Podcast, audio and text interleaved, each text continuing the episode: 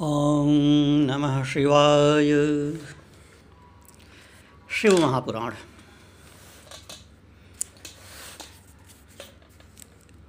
शिव ज्योति। ज्योति स्तंभ के रूप में शिव जी के प्रकट होकर ब्रह्मा विष्णु के विवाद का अंत करने तक की कथा सुने। अब ब्रह्मा विष्णु पूछते हैं भगवान शिव से कि आपके जो सृष्टि आदि पाँच कृत्य हैं, उनको बताइए। शंकर जी उनसे कहते हैं कि सृष्टि, स्थिति, संहार और तिरोभाव और अनुग्रह।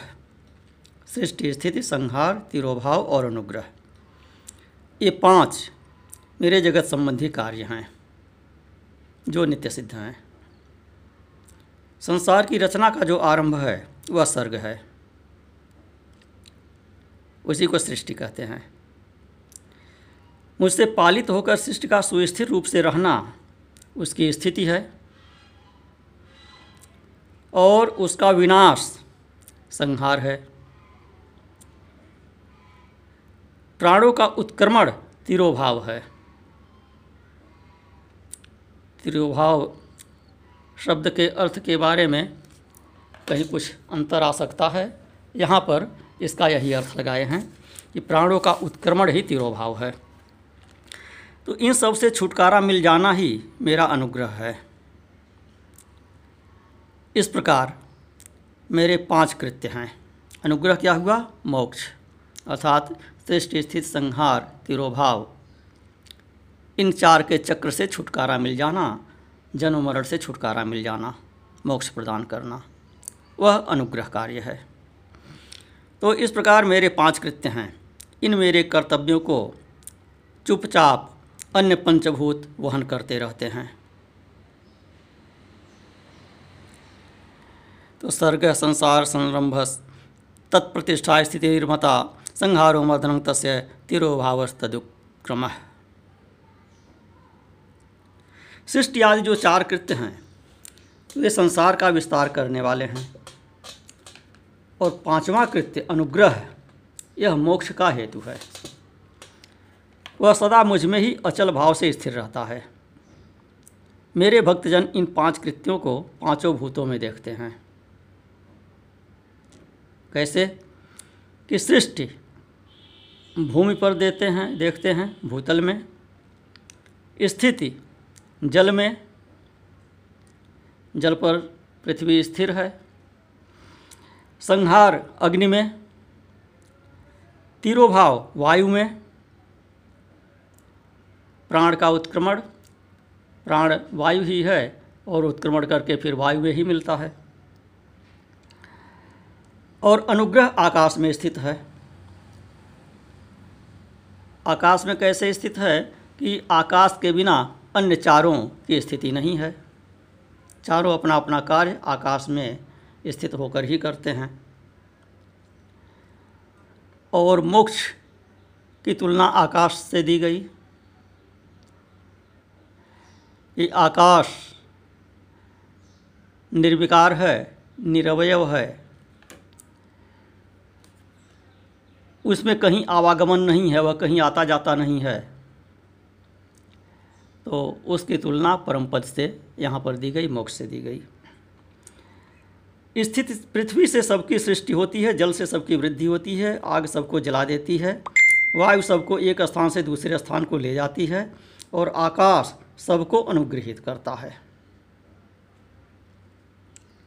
यानी इन सबको अपना अपना कार्य करने की सुविधा प्रदान करता है आकाश। तो यह पाँचों कृत्यों का भार वहन करने के लिए यह मेरे पाँच मुख हैं। चार दिशाओं में चार मुख हैं और इनके बीच में पांचवा मुख है। शिव जी कहते हैं कि ब्रह्मा विष्णु से कि तुम दोनों ने तपस्या करके, मुझे प्रसन्न करके इसमें से दो कार्य वरदान स्वरूप मुझसे प्राप्त किया है। सृष्टि और स्थिति। सृष्टि का कार्य हमने ब्रह्मा को दिया और स्थिति का कार्य विष्णु को दिया।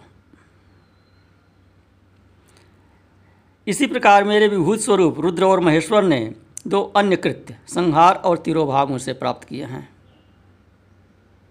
परंतु अनुग्रह नामक कृत्य कोई नहीं पा सकता।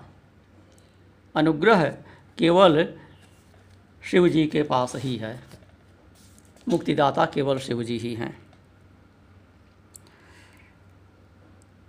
तो कहते हैं कि मेरे ध्यान से शून्य होने के कारण तुम दोनों में मूढ़ता आ गई। मेरा ज्ञान रहने पर महेश के समान अभिमान और स्वरूप नहीं रहता। इसलिए मेरे ज्ञान की सिद्धि के लिए मेरे ओंकार नामक मंत्र का तुम दोनों जप करो। यह अभिमान को दूर करने वाला है।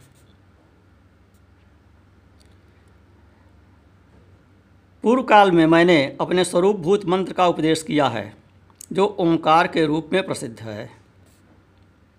सबसे पहले मेरे मुख से ओंकार ही प्रकट हुआ, जो मेरे स्वरूप का बोध कराने वाला है। ओंकार वाचक है मैं वाच्य हूँ। ओंकार शब्द है, मैं अर्थ हूँ। यह मंत्र मेरा ही स्वरूप है। कहते हैं कि पहले मेरे उत्तरवर्ती मुख से अकार, पश्चिम मुख से उकार, दक्षिण मुख से मकार, पूर्ववर्ती मुख से बिंदु और मध्यवर्ती मुख से नाद उत्पन्न हुआ।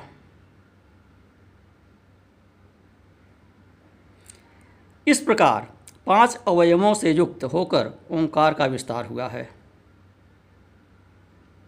इन सभी अवयवों से एकीभूत होकर वह प्रणव अर्थात ओम नामक एक अक्षर हो गया। यह नाम रूपात्मक सारा जगत तथा वेद वर्णित स्त्री पुरुष वर्ग रूप इस प्रणव मंत्र से ही व्याप्त हैं। यह मंत्र शिव और शक्ति दोनों का बोधक है।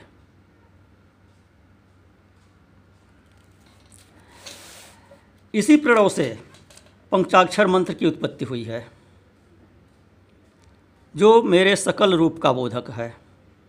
वह अकारादि क्रम से और नकारादि क्रम से क्रमशः प्रकाश में आया है। उसी से शिरो मंत्र तथा चार मुखों से त्रिपदा गायत्री का प्राकट्य हुआ। और उस गायत्री से संपूर्ण वेद प्रकट हुए। और उन वेदों से करोड़ों मंत्र निकले हैं। लेकिन उन उन मंत्रों से भिन्न भिन्न कार्यों की सिद्धि होती है। विशेष विशेष प्रयोजन से विशेष विशेष मंत्र हैं। कुछ ही कार्यों को सिद्ध करने वाले हैं। परंतु इस प्रणव एवं पंचाक्षर से संपूर्ण मनोरथों की सिद्धि होती है। इस मूल मंत्र से भोग और मोक्ष दोनों ही सिद्ध होते हैं। मेरे सकल रूप से संबंध रखने वाले सभी मंत्रराज साक्षात भोग प्रदान करने वाले और शुभ कारक हैं। ये विशेष ध्यान देने की बात कहा यहाँ पर कि सकल स्वरूप से संबंध रखने वाले अर्थात शिव जी की प्रतिमा मूर्ति उससे संबंध रखने वाले जितने मंत्र हैं, वे प्रायः सकाम उपासना वाले हैं, साक्षात भोग प्रदान करने वाले हैं। और शिवलिंग से संबंध रखने वाले मंत्र और शिवलिंग की उपासना यह है। निष्काम उपासना ही प्रशस्त है। तो फिर मंत्र दिया शिव जी ने, ब्रह्मा और विष्णु को अपना पंचाक्षर मंत्र दिया। ओम नमः शिवाय। नंदिकेश्वर बोलते हैं कि जंत्र तंत्र में बताई हुई विधि के पालन पूर्वक तीन बार मंत्र का उच्चारण करके भगवान शिव ने उन दोनों शिष्यों को मंत्र की दीक्षा दी। और ब्रह्मा और विष्णु ने शिव जी को गुरु दक्षिणा के रूप में अपने आप को ही समर्पित कर दिया। त्रिवचार्या यंत्र मंत्रां पूर्वकम शिष्य च तौ दक्षिणायाम आत्मान च समर्पयत। उसके बाद स्तुति करते हैं। ब्रह्मा और विष्णु दीक्षा मिलने के बाद अपने गुरु शिव जी को प्रणाम करते हैं स्तुत करते हैं। नमो निष्कल रूपाय, नमो निष्कल तेजसे, नमः सकल नाथाय, नमस्ते सकलात्मने नमः प्रणववाच्याय नमः प्रणवलिंगिने नमः सृष्टादिकर्त्रे च नमः पंचमुखायते पंचब्रह्मस्वरूपाय, पंचकृत्याय ते नमः। आत्मने ब्रह्मणे तुभ्यम अनन्तगुणशक्तये। सकलाकलरूपाय शम्भवे गुरवे नमः। इति स्त्वा गुरुं प्रद्भैर्ब्रह्मा विष्णुश्च नेमतुः। कहते हैं, प्रभु, आप निष्कल रूप हैं, आपको नमस्कार है। आप निष्कल तेज से प्रकाशित होते हैं, आपको नमस्कार है। आप सबके स्वामी हैं, आपको नमस्कार है। आप सर्वात्मा को नमस्कार है। आप सकल स्वरूप, आप महेश्वर को नमस्कार है। आप प्रणव के वाच्यार्थ हैं, आपको नमस्कार है। आप प्रणव लिंग वाले हैं, आपको नमस्कार है। श्रेष्ठ पालन, संहार, तिरोभाव, अनुग्रह करने वाले आपको नमस्कार है। आपके पाँच मुख हैं, आपको नमस्कार है। पंच ब्रह्म स्वरूप, पाँच कृत्य वाले आपको नमस्कार है। आप सबके आत्मा हैं, ब्रह्म हैं। आपके गुण और आपकी शक्तियाँ अनंत हैं, आपको नमस्कार है। आपके सकल और निष्कल दो रूप हैं। आप सदगुरु हैं, शिव, आप शंभु हैं। आपको नमस्कार है। इन पद्यों द्वारा गुरु महेश्वर की स्तुति करके ब्रह्मा विष्णु ने भगवान शिव के चरणों में प्रणाम किया। पुनः ईश्वर, भगवान शिव बोलते हैं कि मैंने तुम दोनों से सारा का तत्व कहा और दिखा दिया, ओंकार का तत्व बता दिया और अपना स्वरूप अर्थात ज्योति स्वरूप दिखाया और उसके बाद इस भौतिक रूप से, सगुण रूप से भी तुम लोगों को उपदेश किया और मंत्र दिया। तो तुम दोनों ने देवी द्वारा उपदिष्ट प्रणव जो मेरा ही स्वरूप है, उसका निरंतर जप करो। इसके जप से ज्ञान, स्थिर भाग्य सब कुछ सदा के लिए प्राप्त हो जाता है। विजय समय बताते हैं कि किस समय प्रणव का जब विशेष फलदायी होता है, कि आर्द्रा नक्षत्र से युक्त चतुर्दशी को प्रणव का जप किया जाए तो वह अक्षय फल देने वाला होता है। सूर्य की संक्रांत से युक्त महाआर्द्रा नक्षत्र में एक बार किया हुआ प्रणव जब कोट गुना से अधिक फल देता है।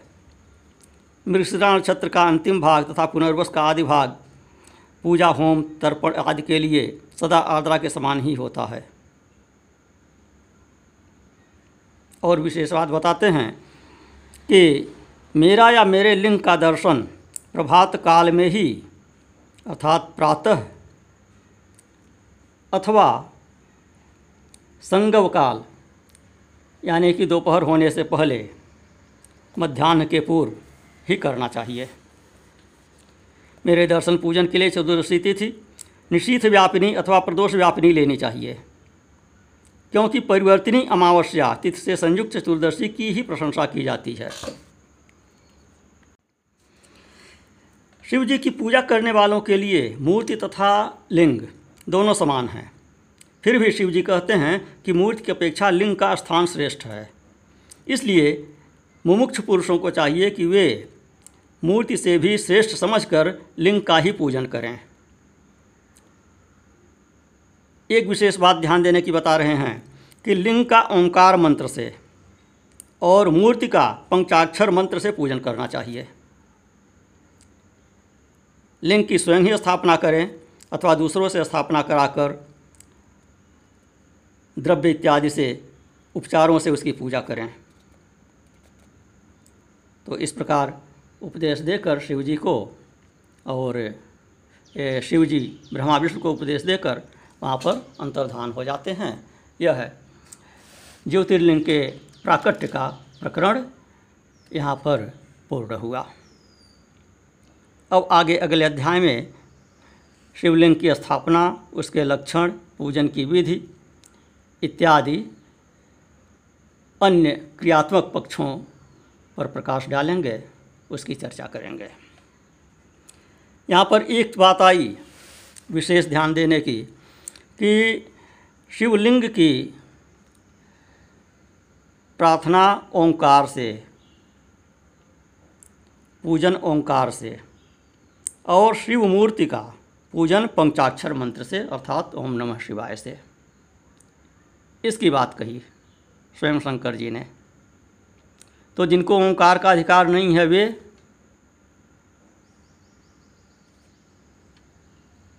क्या करेंगे? तो पंचाक्षर मंत्र तो बिना पढ़ा होगा कर लेंगे, लेकिन शिव जी का क्या करेंगे, लिंग का क्या करेंगे? तो यहाँ विशेष महत्व की बात कहे। ऐसा नहीं है कि नमः शिवाय कहकर और शिवलिंग पर जल नहीं चढ़ा सकते हैं, अथवा पड़ों के द्वारा शिव मूर्ति का पूजन नहीं कर सकते हैं। लेकिन जिनको इसका अधिकार है, जो द्विज हैं, जो गायत्री जप इत्यादि करते हैं, वे इस बात को विशेष ध्यान दें कि शिवलिंग का पूजन करते समय ओंकार पर विशेष ध्यान दें और जब शिव जी के विग्रह का हाथ पैर और जटाधारी, शेषधारी शिव की पूजा करते हैं तो वहाँ पर नमः शिवाय मंत्र पर अधिक बल दें। और आगे बताएँगे कि मंत्र का किसके लिए उच्चारण का क्या क्रम है? इसी पंचाक्षरी में ही शब्दों का हेर फेर करके सबके लिए अलग अलग विधान है। शब्दों का, शब्द वही हैं, लेकिन उनको आगे पीछे करके दीक्षा देने का और उसका जप करने का विधान सभी के लिए अलग अलग है। पुरुष के लिए अलग है, स्त्री के लिए अलग है, ब्राह्मण, क्षत्रिय, वैश्य के लिए अलग अलग है।